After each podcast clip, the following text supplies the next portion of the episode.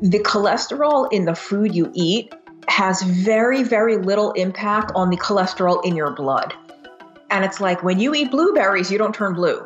When you eat broccoli, you don't turn green. So, like when you eat cholesterol, the cholesterol doesn't just flood your arteries. Like that's right. just not how it works. Um, and even if it did, even if eating a lot of high cholesterol foods like butter and egg yolks and cheese and red meat, even if that did raise the cholesterol in your blood, the amount of cholesterol in your blood tells you nothing about your risk for cardiovascular disease or your risk for having a heart attack.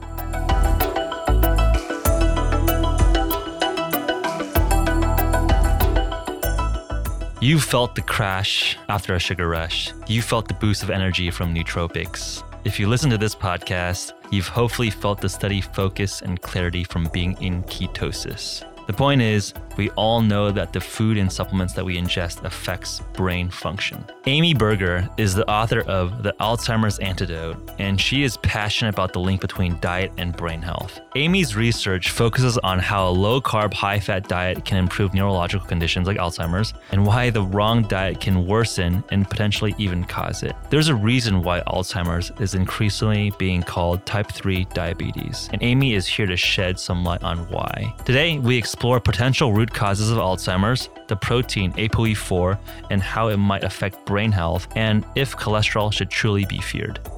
Happy 2019, folks. As a special thank you for supporting all of us at the HVMN podcast as we enter the new year, we are hooking you up with 25% off Sprint for this month's podcast offer. Sprint is our acute nootropic for focus and energy, and it's perfect for jumpstarting your day and kicking the year off right.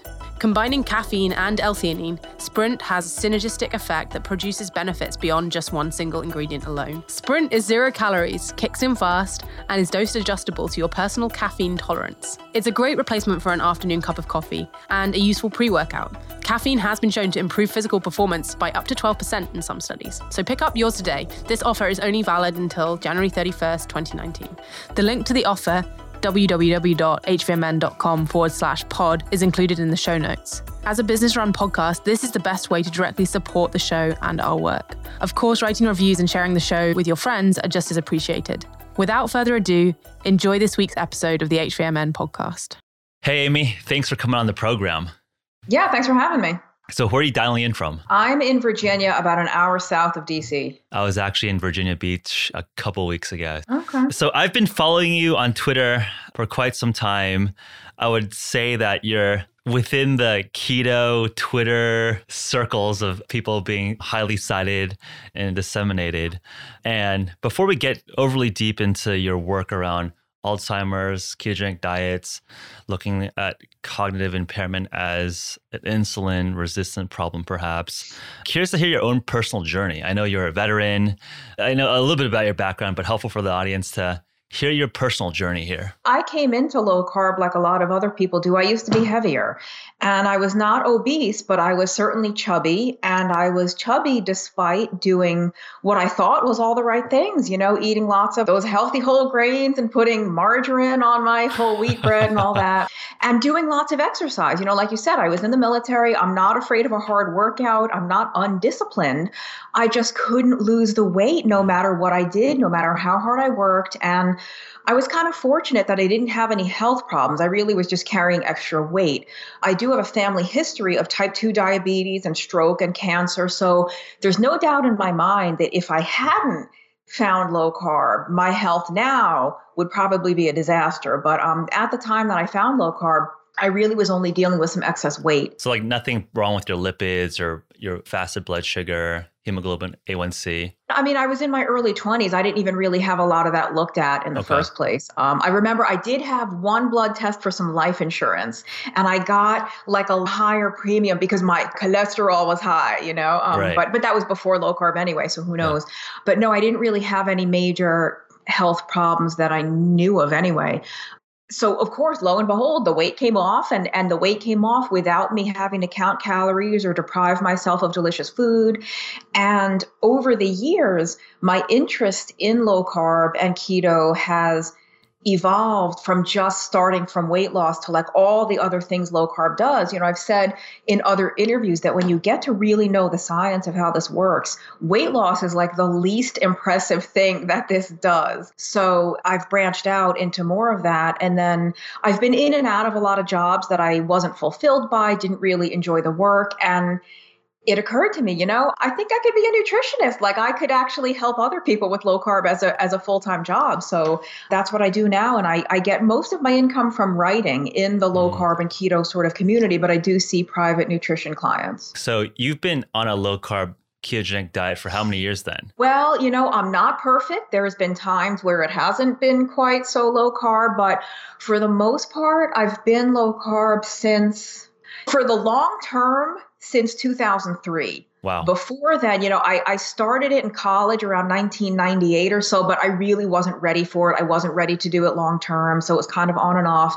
But I have to specify though that for the most part during that whole time, I'm not super strict ketogenic. I'm low carb, but I'm not always super keto. I do bounce in and out of ketosis very often just by default of what I'm eating and what I'm not eating, but I don't always aim to maintain a ketogenic state all the time. And that's pretty impressive given that the state of interest of keto really has exploded in the last, I would say, year and a half, two years.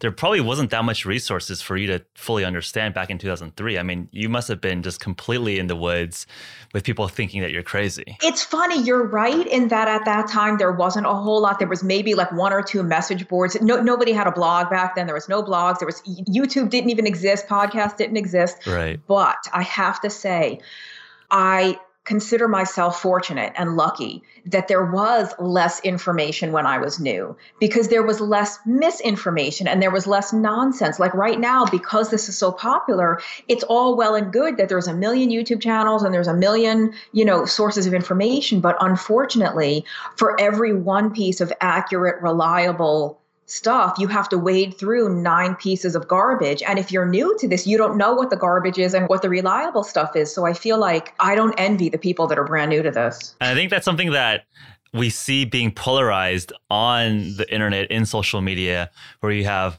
people on one side that are, I would say, keto advocates or like the carbonati is one term that my friend Dr. Priyanka Wali mentions. Basically, people that are just like, it's almost a religion for them. And then I think on the other side, you have people that just are completely dogmatically against the whole notion of low carb. And I think that really has not been helpful for the discussion. I think in our community, a lot of people are experimenting with ketogenic diets, intermittent fasting. And for me personally, I cycle in and out of a ketogenic diet. And I think really, I think the baseline is that there's some obvious things like refined carbohydrates, like sugars, like clearly bad for you.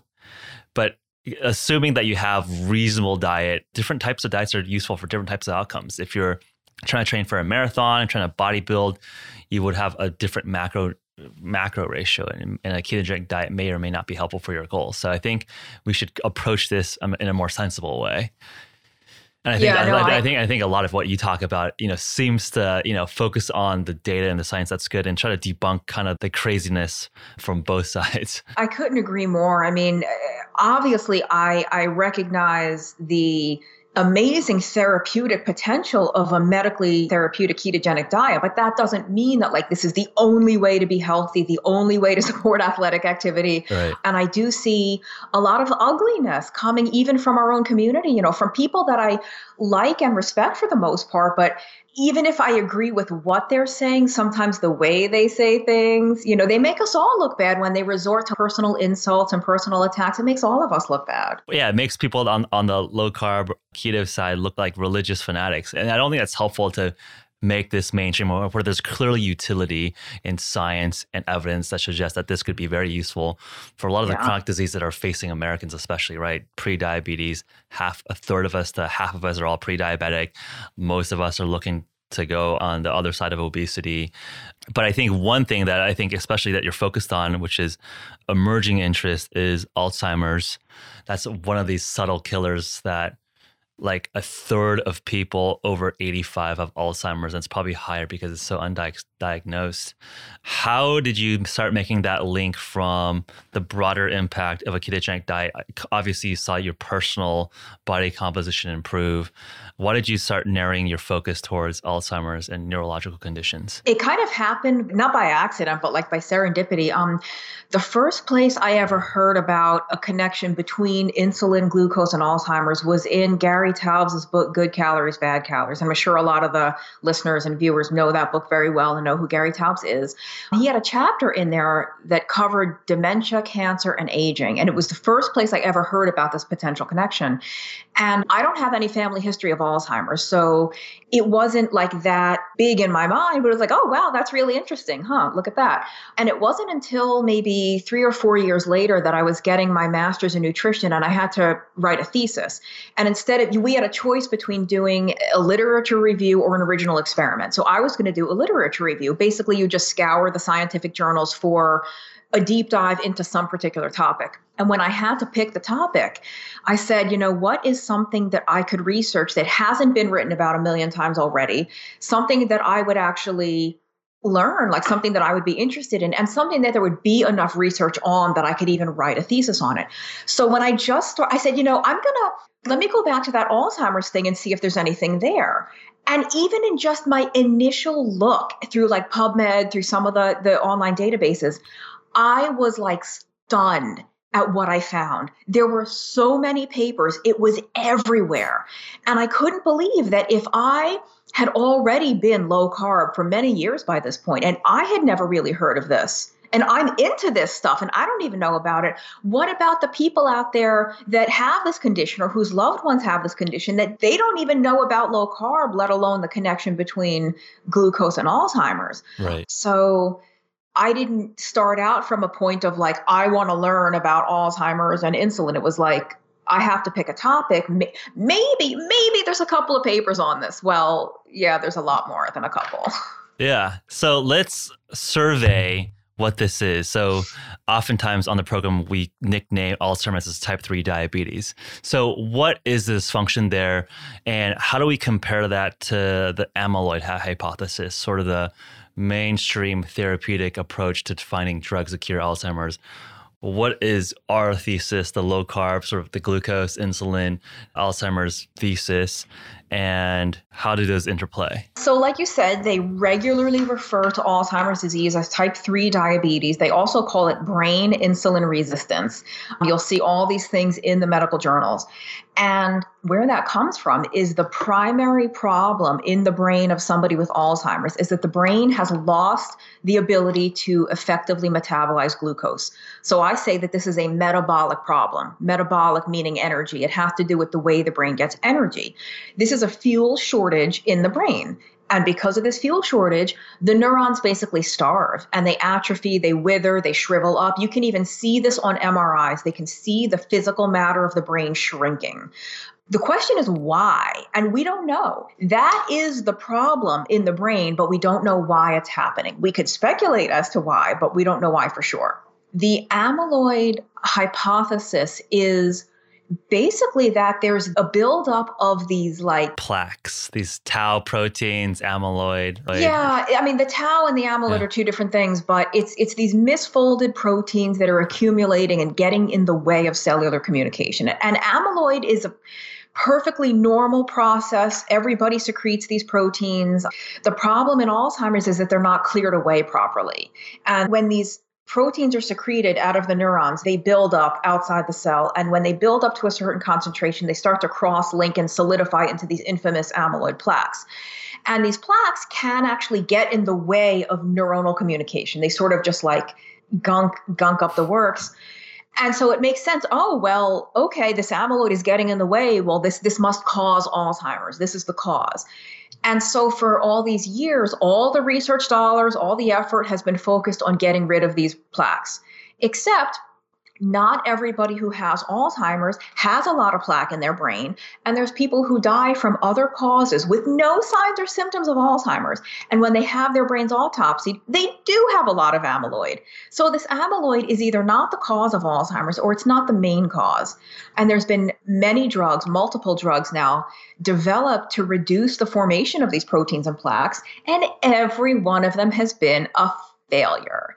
And I say that they've been a failure in the sense that these drugs do reduce the secretion of the proteins, they do reduce the plaque formation, but those reductions have never done anything to improve the disease. You get rid of the proteins and plaques or you reduce them, the Alzheimer's still progresses, it still gets worse. Right, the cognitive impairment one, is still there yeah, it does nothing to improve the issue. Like, and the phase three clinical trials of one of these drugs had to be stopped early because the people on the drug were doing so much worse than the people on the placebo that they deemed it unethical to continue. Every time we get rid of this amyloid, people with Alzheimer's get worse. And I'm not saying the amyloid is meaningless, it does have an impact, but it's not what we think. And it's this substance that we've completely demonized. We've deemed that this is the cause of Alzheimer's. And if we could just get rid of it, then we've cured this disease. And we've done the same thing with cholesterol and cardiovascular disease. We've taken this one substance that the body actually produces and we've misunderstood it. We've mischaracterized it. We statin drugs or PCSK9 inhibitors. Yeah.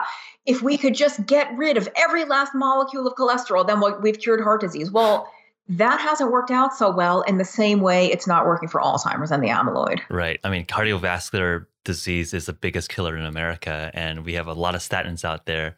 Something doesn't seem to add up, but we, we, we can touch upon the statin story. I'm actually curious about that as well, but let's focus on Alzheimer's for now. So, amyloid seems to play a role but what you're suggesting here is that it is not the root cause. It might be a symptom of something's going wrong. So, what is the brain insulin resistance theory here? And what does that suggest for therapeutic routes? Chronically high insulin is a risk factor for Alzheimer's disease, even if your blood sugar is normal, even if you don't have diabetes, regardless of your family history, regardless of your genetics, chronically high insulin is a risk factor for Alzheimer's. The funny thing is, though, that we have high insulin, what we call hyperinsulinemia in the periphery, meaning in the rest of the body. In the brain and the central nervous system, people with Alzheimer's seem to have less insulin. Hmm. Now, the thing is, glucose transport and glucose uptake into the brain is, for the most part, not insulin dependent. You don't need insulin to get glucose across the blood brain barrier. Right. But there are insulin receptors scattered all throughout the brain. So we know insulin is doing something in there you know, it's doing something for cognition or healthy brain function. And when they administer intranasal insulin, they give insulin via a nasal spray and it gets directly to the central nervous system. People with Alzheimer's have improved cognition, at least in the short term. You know, it's a very short term effect.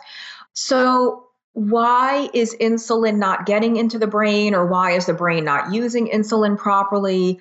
They don't know. There's a lot of unanswered questions in this disease, but there's no doubt that the primary problem is a fuel shortage and it's specific to glucose. It's, you know, mm-hmm. because the brain, we can get into ketones and some other stuff.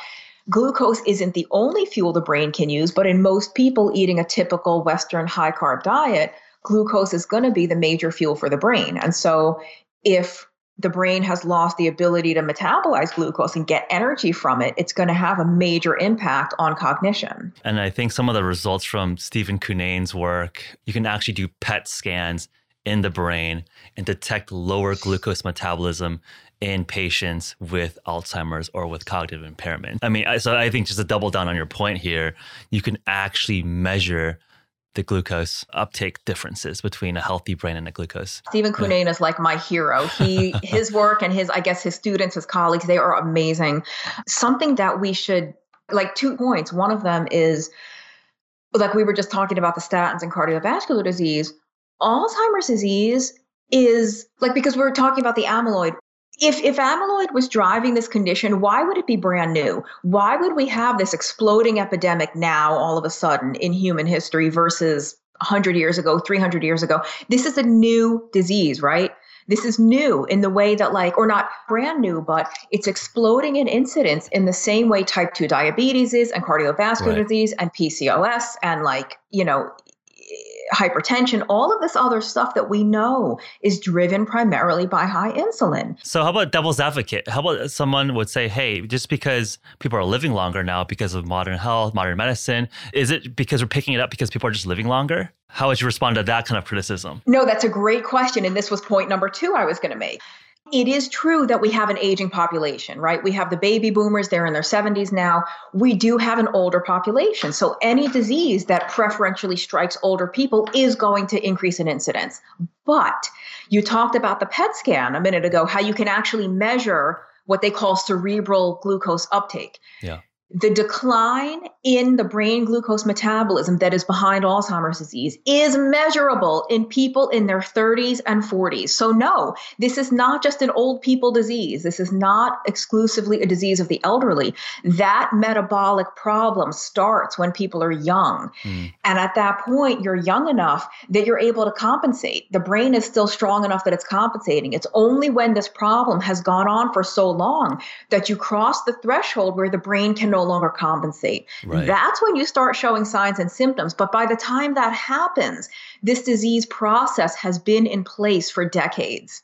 So, like, nobody wakes up all of a sudden one day with Alzheimer's disease. Right. You know, that's not how this works. Just like diabetes, what happens? The insulin is going up, insulin is going up, glucose is going up, glucose is going up. That happens for years. Yeah. And if you think about how these manifest in terms of symptoms, it's a lot of analogs, a lot of parallels, right? These are not just like binary conditions even something like cancer is not a binary condition, right? Like these tumors grow slowly over time until like it metastasizes and it grows really, really quickly. But like you see a lot of these chronic diseases seem to have similar outcomes, which suggests maybe there's similar inputs that drive these diseases. So, one thing that I think is just open discussion is Alzheimer's even one singular disease? I mean, it sounds like you have multiple etiologies of where this disease comes from. What are your thoughts about that? Or do you really think that it is a core brain insulin resistance problem? The audience probably knows the name Dale Bredesen. doctor mm-hmm. Bredesen has he, one of his papers, he identifies three subtypes of Alzheimer's that have kind of different origins. In my opinion, Alzheimer's disease is one disease and it's the reduced glucose use in the brain. I think there are other kinds of dementia, other kinds of cognitive impairment that I would not call Alzheimer's. So, like dementia is the big umbrella term that Alzheimer's is one form. You have vascular dementia, you have like, you know, some of these other things. So my answer is is both. It maybe it's it's one disease and it's not one disease. No, that makes sense. I mean, I think it's how you subsegment, but I think you're right. There's different ways that the brain gets damaged, right? There could be something yeah. like TBI or, or, or, CTE over just a lot of brain collisions. That's going to probably have a different etiology than a brain glucose metabolism issue with like which right. you're defining as an alt classic Alzheimer's exactly. and just broader dementia. So now that if we identify brain insulin resistance as a root cause, then what would that imply in terms of a therapeutic strategy, right? Because like the drug companies have focused on amyloid the amyloid thesis. And as you mentioned, those programs have failed. And I think most of those big drug companies like Pfizer and Merck have pulled their neurological programs, which is which is scary that they've kind of waved the white flag against one of the most pervasive, insidious diseases facing modern humans. That's very scary. Like yeah. like we give up. We've tried so hard for so long and we just give up. um, yeah. But I think I think that goes to show that not that this is an untreatable condition, but that they're approaching it from the wrong avenue. Just like when we give insulin to type 2 diabetics, nobody gets better. They right. don't get better. They get worse and worse and worse and they die. They lose right. legs, they lose feet, they lose eyes. That's not a treatment because you're addressing the wrong thing. Yeah. So if this is a metabolic problem, we have to treat it with a metabolic solution. If and again, we don't know why the brain glucose metabolism is impaired, but that we know that it is impaired. And we know from Dr. Cunnane's work and from some other work that even though the brain is not able to properly metabolize glucose, an Alzheimer's riddled brain still will take up and use ketones. And so the answer, at least the partial answer, is if this is a fuel crisis and it's specific to glucose, is there some alternative fuel that we could give these starving neurons? Everybody listening knows yes, there is. Thank goodness we can give these starving cells ketones.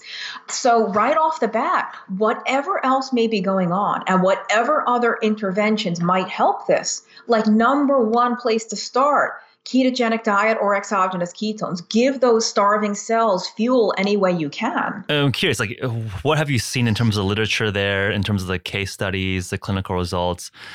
Has there been either anecdotes or studies that you've seen that showed this as a more promising route? There's been everything. I mean, we we hear anecdotes from people taking this into their own hands and doing it themselves. There are some clinical trials. A lot of it is animals, a lot of it is rodent studies, but there are human studies with yeah. people with Alzheimer's or with the precursor, which is called mild cognitive impairment. Right. And most of them have been done with exogenous ketones, not with the diet possibly because if you only give the ketones as opposed to the diet it's one thing that you can measure versus like a diet it's it does so many different things you know what what is the mechanism that's actually making them better or not making them better right. whereas with the exogenous ketones all you're doing is giving the ketones. There's no, there's nothing else happening. And people generally do have improved cognition. Yeah. Um, not everybody. There are some people who don't respond as well as others, but this seems to be the most promising thing so far. And and Dale Bredesen's program, he calls it keto light. He doesn't. I don't think he does the exogenous ketones. He does kind of like a lower carb, higher fat Mediterranean style diet, but he also includes a little bit of fasting, exercise, stress reduction, supplementation, and hormone replacement based on somebody's own individual blood work. But in terms of the clinical trials, yeah, we do have some pretty promising stuff on ketones for this disease. It sounds like Bredesen's protocol is very similar to, to how a lot of our communities and our listeners are just doing that for lifestyle, right? Just yeah. incorporating intermittent fasting, you know, low carb diet, that's going to elevate ketones and that will cross the blood brain barrier and hopefully provide an alternate fuel, as you mentioned. And I think just like commenting on the difficulty of running a ketogenic diet study, I mean, as we were interfacing with different scientists, you can just imagine that if you're looking at a population of people with mild cognitive impairment or Alzheimer's, it's very, very hard to put these people on a ketogenic diet if they just don't understand why you're feeding them so much fat.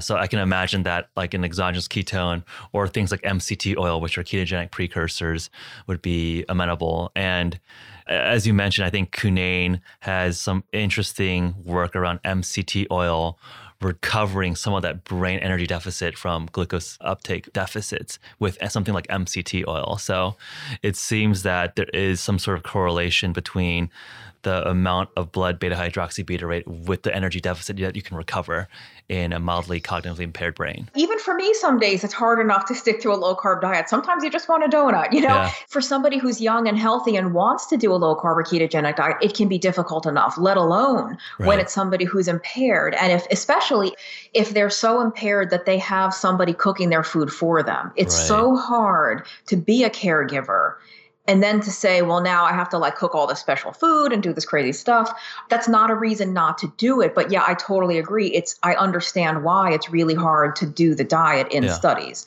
Um, and also there's still a lot of fear like oh, you can't give these old sick people egg yolks and butter you know you'll kill them. Like so there's still a lot of fear of the high fat aspect of the diet. But i think coconut oil and MCT oil and exogenous ketones can be a godsend. Like I said, get get ketones into these people any way you can. Right. But I think that the ketogenic diet and combined with other lifestyle things that help reduce glucose and insulin or improve insulin sensitivity, whether that's exercise or fasting and all this stuff, to whatever extent we can potentially not just halt the disease or slow it down, but actually reverse some of the damage. That I think requires a fundamental big change in diet and lifestyle. Just giving the ketones, whether it's through the ester or the salt or the MCT oil, just providing the fuel isn't going to do that. Right. That will help improve memory and, and cognition, which like we want to do that. But in terms of actually possibly reversing some of the problem the ketones alone aren't going to do that. I agree with you. So, yeah, I mean, if you're using a ketone ester and you're still drinking soda, eating donuts, and still spiking insulin and still building up the insulin resistance, you might get some short term benefit like doing an intranasal insulin pump. But yeah, you want to be reversing your insulin resistance, improving your insulin sensitivity. Exactly. Yeah. Short intermission here to remind you about this month's podcast offer of 25% off of Sprint. Previous podcast guest and professional gamer Vince Mancini is a particular fan of Sprint. Let's hear about his experience. I was doing tests with the Sprint, and I see this is a very good sweet spot because I could have the concentration of the L-theanine without the jittery of the coffee, and I could actually pay attention. So this product is extremely effective. Thanks, Vince. To claim this offer, which is valid until the end of January 2019, type in www.hvmn.com forward slash pod. Now, back to the podcast. To be a devil's advocate here, there was a clinical trial done by Accera with their MCT oil product called Axona, which didn't pass. I, I, believe it failed phase two or phase three. So, have you looked into why MCT oil food, medical food failed? I mean, that you know, I, I think there's multiple reasons why one could see that that trial failed. But just to you know be complete here, have you looked into that result? Any thoughts on why they didn't see any changes from MCT oil as a supplementation for these patients? I think they did find it did improve cognition in some people, not in everybody. Right. I think specifically the people with that ApoE4 gene did not have improvement. Right. So as to why that particular thing failed, I don't know. I think some of the papers I've seen, it was successful, but not in everybody. Right. The phase, I mean, the phase one was successful. That's why I rolled into a phase two. And I think the phase uh-huh. two, you know, they're basically coming back. They're reformulating. They basically, uh, like, their, their claim is that it didn't raise the beta hydroxybutyrate levels high enough. If I had to guess, it could be either that, that it wasn't effective enough, or that, like we were just saying, some of these people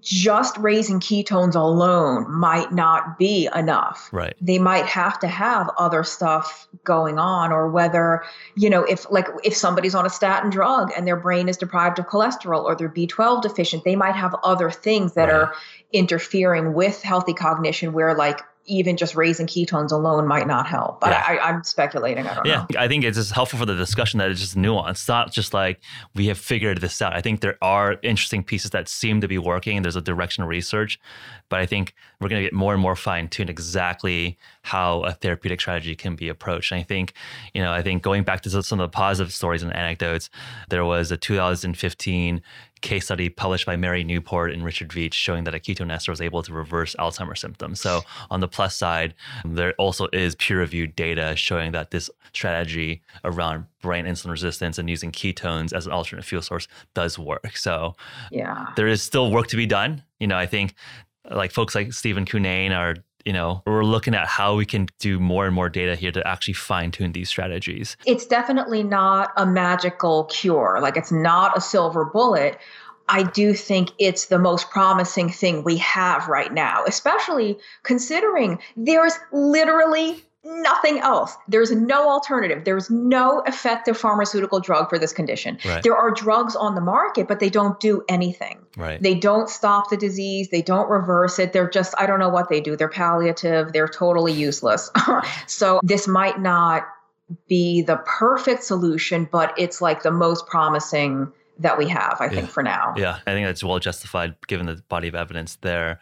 One thing that people interested in the space might see pop up, and curious to get your thoughts on this, is ApoE4, these genetic markers that seem to be if not correlated, potentially causal to things like Alzheimer's or traumatic brain injury. Curious your thoughts about, you know, AP, ApoE 2, 3, 4.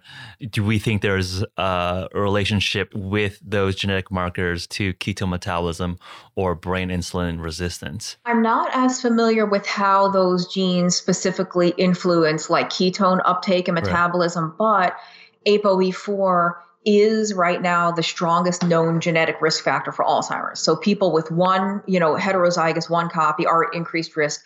People that are homozygous that have two copies of E4 have something like 50 to 90% chance that they're going to get Alzheimer's. Yeah. But I like to point out that if you have a 50% chance of getting it, well, what does that mean? You have a 50% chance of not getting it. So yeah. what is it that that flips that switch? What is it that triggers that susceptibility? And all I can do is pass on what I've learned from the scientific literature.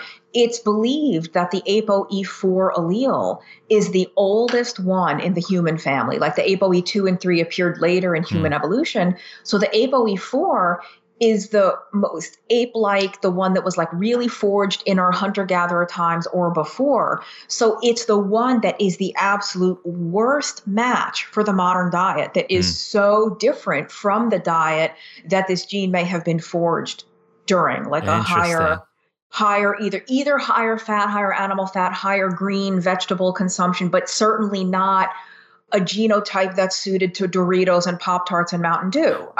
right. So it's not that this gene causes Alzheimer's. It's not an inherently harmful gene. It's it's only harmful when you combine it with a diet and lifestyle that it's really not suited to thrive in. Right. And and I would say the ApoE2 and 3 are not suited to thrive in it either because there's millions of people who have Alzheimer's that don't have E4 genes, and there's millions of people who are homozygous for E4 that don't develop Alzheimer's. Right. So having E4 by itself doesn't cause it. I think they've done the study in Nigeria, I think like tribal populations in Nigeria have the world's highest incidence of the ApoE4 gene. Huh.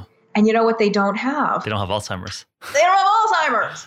So, I mean, I, I don't mean to laugh, but like, I just, I, if I can reassure anybody out there, ApoE4, it's not a death sentence. It doesn't cause Alzheimer's, but you have to be careful to eat and live in a way that doesn't, you know, trigger that increased susceptibility. Because it definitely does increase risk. I'm not saying it doesn't. Right. It does increase risk when combined with the modern diet and lifestyle. Yeah, I think that's well articulated. One thing that has been fascinating to me is that there's actually a similar correlation towards traumatic brain injury and concussion with ApoE4 versus ApoE2 and 3.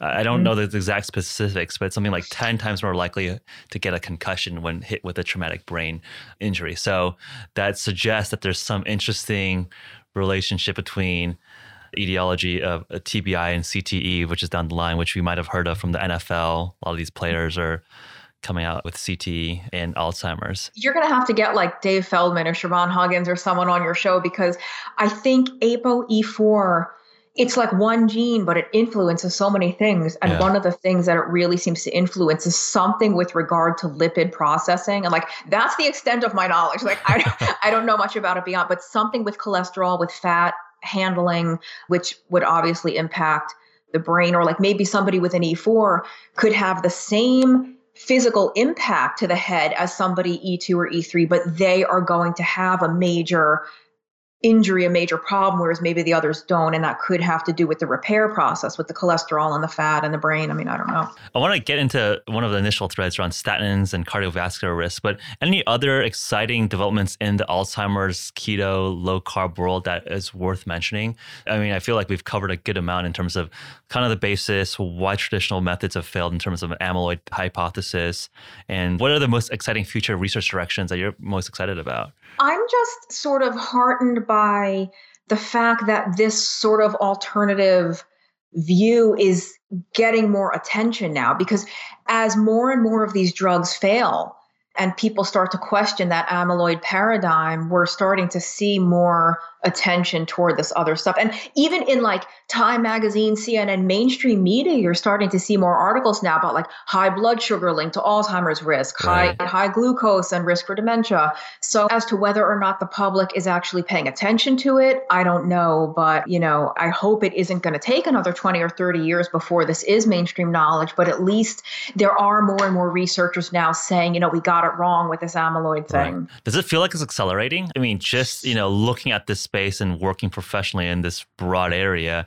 it does seem that the type 3 diabetes moniker is seeming to catch some sort of traction where a layperson would be kind of, oh, I kind of read that somewhere.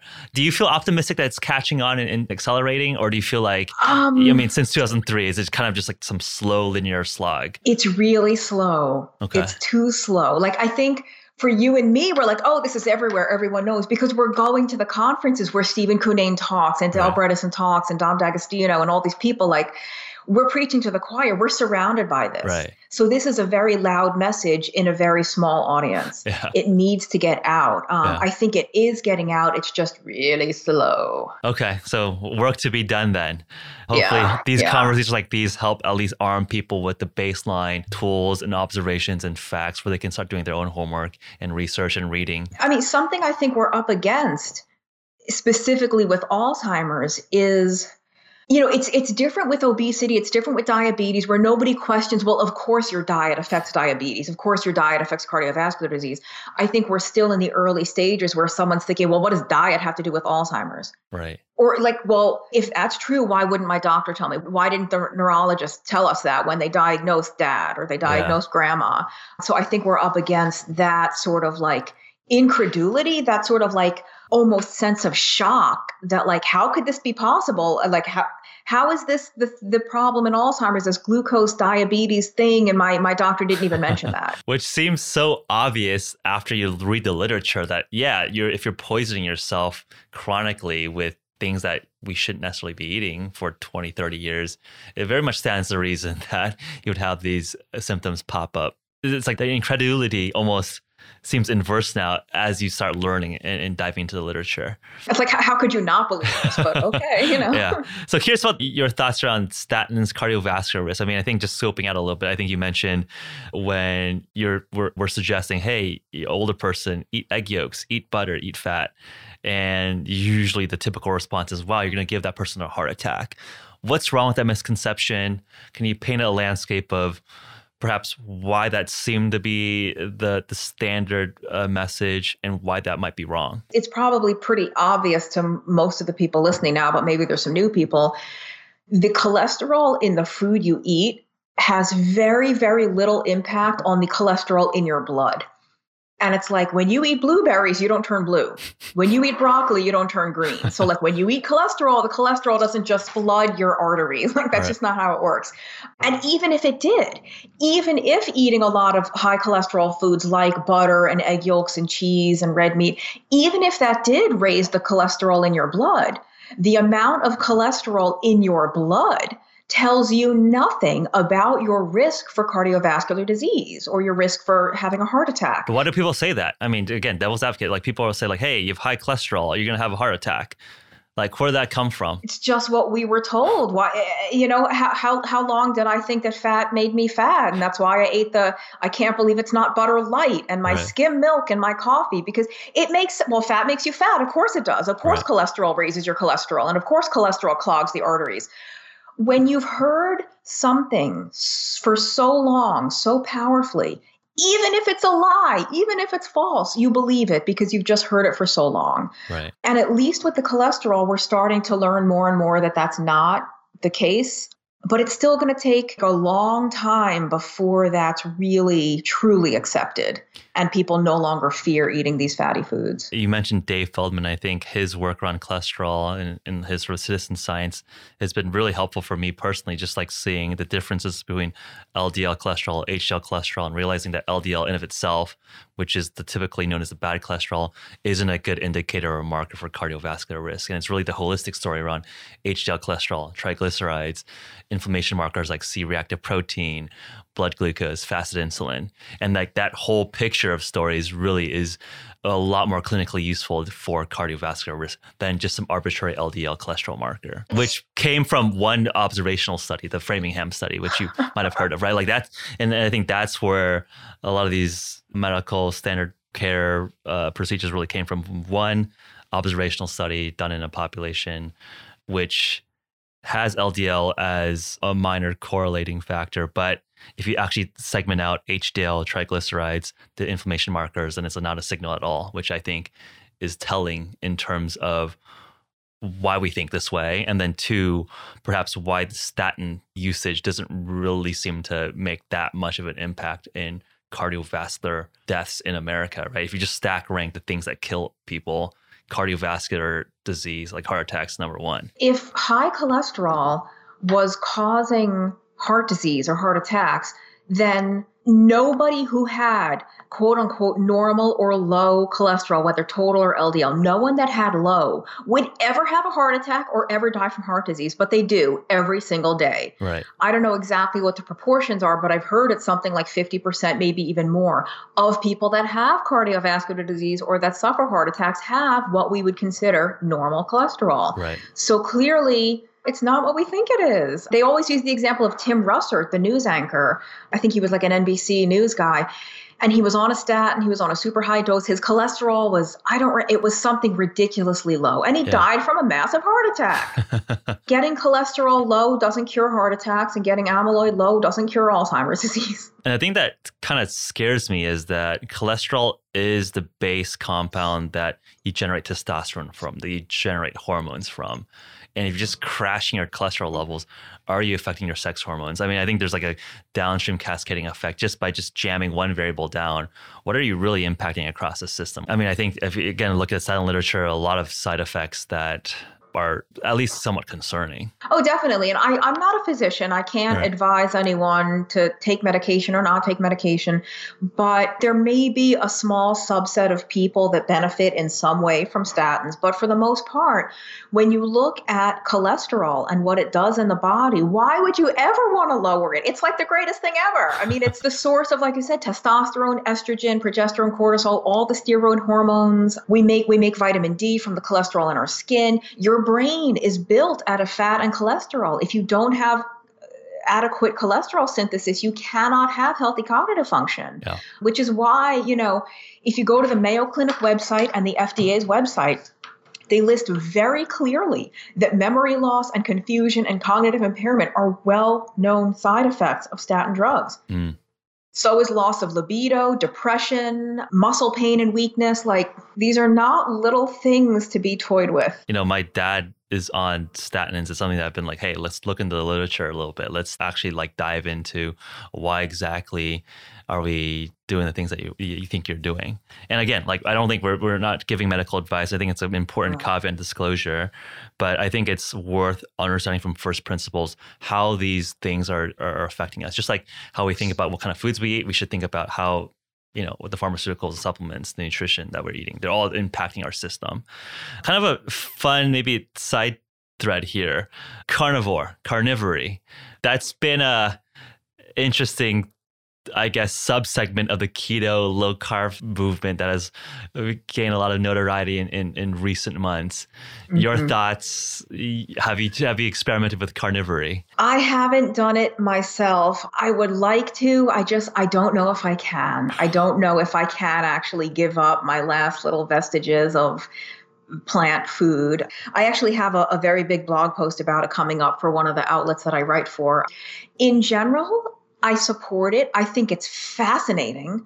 I think, if nothing else, it raises a lot of questions. So, like those of us in the low carb and keto movement already knew that a lot of the conventional wisdom is BS, it's garbage nonsense. Yeah. But even with even having already accepted that, the carnivore people force us to ask even more questions. Because on, on a good ketogenic diet, you can still eat spinach and almonds and asparagus and these low carb, higher fiber items. And now the carnivores are saying, well, no, you don't need fiber. You don't need curcumin and you don't need resveratrol and you don't need probiotics and all this stuff. And in fact, that might actually harm some people, not everybody, obviously. Um, I don't think we can make the claim that a a hundred percent animal-based diet is like the true human diet or the apex human peak diet. Right. But do I think you absolutely have to eat broccoli in order to live and in order to have bowel movements? No. And even if I did think that, there's enough anecdotes and clinical data, not just anecdotes, to say that that's not true. Like, we don't need all this indigestible plant material and all these phytochemicals and stuff. They just raise a lot of fascinating questions. Like all all of the nutrient requirements, the RDAs, DRIs, whatever you want to call them, were established in people eating higher carb diets. Right. So it is entirely possible that when you eat very, very, very little exogenous glucose, that your needs, your requirements for things change. Like Yeah. vitamin C is the, the example they always tout, but the same Right. could be true of magnesium and vitamin A and God knows what. So it's really fascinating. And I think do I think everybody needs to do it? No. Clearly, we have millions, if not billions, of people around the world who live long, healthy lives eating vegetables. Yeah. So I don't think everyone needs to do it, but I think it should be offered as an option, especially for people that have already done paleo or keto or the specific carbohydrate diet, all these other things, and haven't quite had full resolution of whatever weird, odd, unexplainable health problems they have. Because right. most people who go keto will have like dramatic improvement in most of their issues, whatever those issues are. But some people will still kind of have some stuff. They won't really be fully resolved or cured, whatever you want to call it.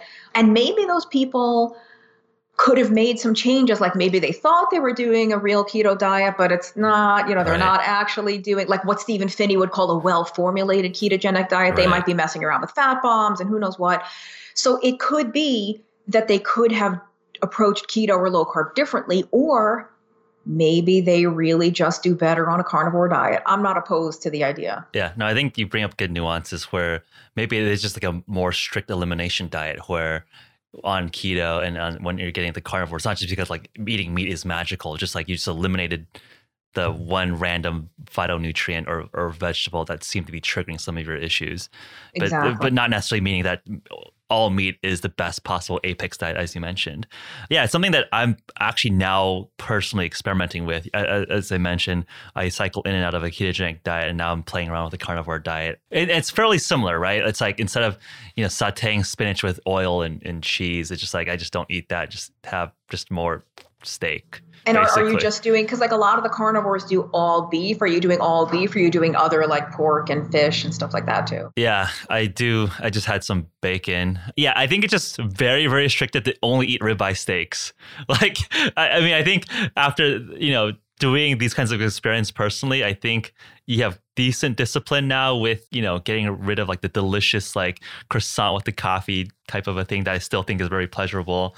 And maybe I work into that, just going all beef, but it doesn't seem to be any additional benefit for just like, yeah, I think, I don't know, some varieties is, is a delight in life. I know some of the carnivores do all beef. They just feel better, but I do want to try it at some point. Again, I just don't know. I could do without most vegetables, but if I ever do it, it's going to be carnivore plus coffee. I mean, you see, I'm never going to give up the coffee, so it's yeah. going to be. But I know, I know some of the carnivores do make exceptions for like coffee or tea. Some of them will do wine or spirits, like distilled alcohol. Right. So that might be the way I go. I mean, certainly I have meals and I have days where I don't eat vegetables and I don't miss it. You know, it's not 11 o'clock at night. And I'm thinking, oh, you know, I didn't eat any mushrooms today. Yeah. So um, I think it's doable. I just, I don't know. I don't have any major problems that I'd be looking to resolve, but I'm open to the possibility that maybe I do have some stuff that I wouldn't realize I had those little nagging things until they went away. Right. So I'm willing to sort of like entertain that possibility. And the anecdotes are interesting, right? Like I think obviously you take each anecdote with a grain of salt, but I think there's clearly some signal there, right? Like there's so many interesting results of positive benefit from carnivore. That's like it's just kind of personally interesting to sort of experiment with. Yeah, but I want to say too, like I have a bad habit of being like enamored with what's new and shiny, like ooh carnivore, ooh this, ooh this yeah. thing, and we have to remember that we tend to only see the success stories. We're hearing about all the people True. that are healing their autoimmune disorders and curing their digestive problems. There might be some people that have done this that did really poorly and they're just not all over Twitter talking about it. Fair enough. So I, I have to remember, like, for my own mind to be like, you know what, somewhere out there, somebody's doing this and not doing well, and we just don't know about it. Maybe as a, as a last topic here, as you wrap up, you know, what are some of the misconceptions or issues? You mentioned that, you know, fat bombs might not necessarily be the most ideal way to enter a ketogenic diet. What have you seen as a professional nutritionist here and, and given your experience with, with your clients?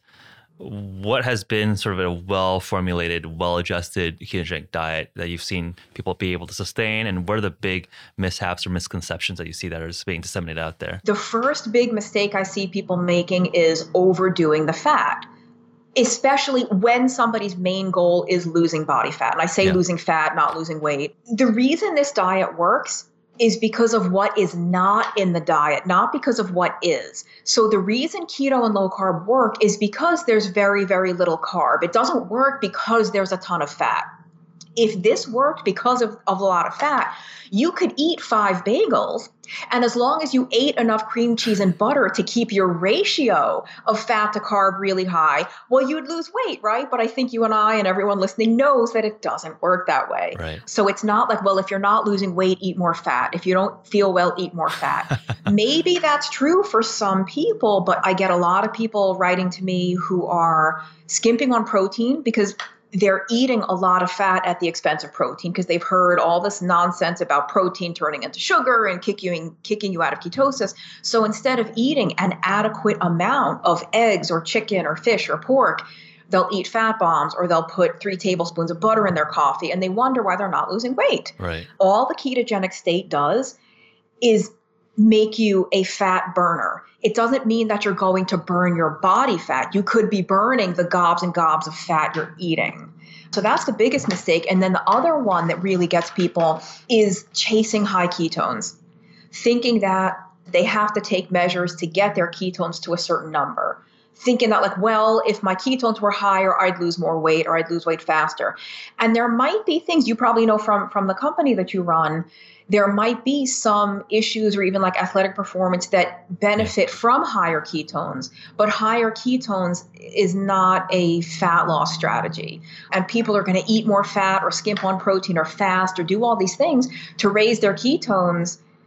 And it might actually be counterproductive. Like for most people, being in ketosis at all, even if you measure and it's like 0. Right. 0.1, 0.2. Right, it's like a binary switch. Yeah, like you're either in or out. Be, uh, being higher isn't going to get you more. And it, if you are dealing with cancer or a neurological condition, that might be different. But yes for just overall metabolic health and especially for fat loss, you don't have to chase high ketones. You just have to keep carbs really low and the rest will take care of itself. And oftentimes, as you mentioned, that the more keto adapted one is, your body's just better tuned to having a lower amount of ketones because you're using them as you're producing them. It's not like you have this kind of overload of this you know overshot of ketone production, which I think brings up a good point. Like it's not necessarily about yeah chasing metrics. It's about what your end use case is and not getting overly obsessed with like the random metrics. And I think that happens a lot with athletes or people that are overly focused on biometrics. Right? It's like okay, if you're in a cycling race, trying to win the race, not like do something on your power meter. And that may be a, a, different analogy to something like your goal is weight loss. It's not chasing ketones, which I think is an important point. Some people forget that we have three major fuel sources on a low carb diet. There's glucose, which you can measure. There's ketones, which you can measure. Yep. And there's fat, which you can't measure. And the biggest, most predominant fuel on a low carb or keto diet is fatty acids. It's yep. not ketones. Right. So even when you see sort of low ketones, you could still be burning a high amount of fat. You don't know. We don't have like a fatometer. We don't have a little handheld fat meter to tell right. us how much fat we're burning. So people need to understand that you can absolutely be burning fat, be losing weight, have a fat based metabolism, even if your ketones aren't high. That's a, actually an important point that I think is just overglossed because everyone is burning fat period. I mean, even if you are predominantly a carb burner, it's always a mixture. And I think the nuance in the science is overly broad, where it's like you're a glucose burner, you're a fat burner, or you're a ketone burner. It's like it's always some sort of mix. Yeah, it's definitely not binary. Are you shifting more heavily towards fat when you're eating keto versus shifting more towards carbs when you're eating a lot of carbs? And I think exactly there's some nuance there. Yeah hopefully, you know, I think we open up enough can of worms for people to start like looking at doing their own homework here. But how do people find you? You know, what's exciting for you personally or for the rest of the year? Where do people follow you? What are the big things you're working on? My website is tuitnutrition.com. It's T U I T nutrition.com. That's my handle on Twitter, Tuit Nutrition. My book is called The Alzheimer's Antidote. You can find that on Amazon. There is a Kindle version, but there's no audio version. Coming up, I'm speaking in, at Low Carb Houston in October. I'm speaking at an event in North Carolina in September, but I'm thinking about a second book about men's health because mm. there is, hmm. again, chronically high insulin is a driver of prostate enlargement, erectile dysfunction, all this uh, cardiovascular disease, all of these issues that men deal with that nobody's talking about insulin as the problem. So I may be doing that in the next year or so. Just expand the, the closing thought here that for women, there's PCOS, which is correlated with insulin resistance. And mm-hmm. it sounds like you're teasing to the hypothesis there's like a analog for men that's related to insulin as well. There's scientific papers about this. They call it the male phenotypic equivalent of PCOS. and people can search if they want to search like Tuit Nutrition male PCOS. I wrote a blog post about it, so it's it's it's out there. Excited to see that when it comes out. I'm sure there's a lot of literature out there for half our community that are men that may be seeing some of these symptoms that will be of interest. Thank you so much, Amy, for jumping on and, and having this wonderful conversation. Thanks for having me. And it's so nice to talk to someone else with a balanced sort of nuanced thinking because there is a lot of black and white and too simplistic thinking in keto. So good to talk to someone else that has a better perspective on things. Hey, cheers. Thank you so much. Thanks. Thanks so much for tuning in this week, everyone. Remember to check out www.hvmn.com forward slash pod for this month's special podcast offer. For January 2019, that offer is 25% off Sprint. It's a new year, folks. Time to hit the ground running. Are you interested in getting $15 of HVMN store credit that you can use on our website? I thought so. Submit a written review on our iTunes page and then send a screenshot to podcast at hvmn.com. That email line is always open for guests, topic ideas, feedback, and questions. So until next week, listeners, stay sharp and train smart.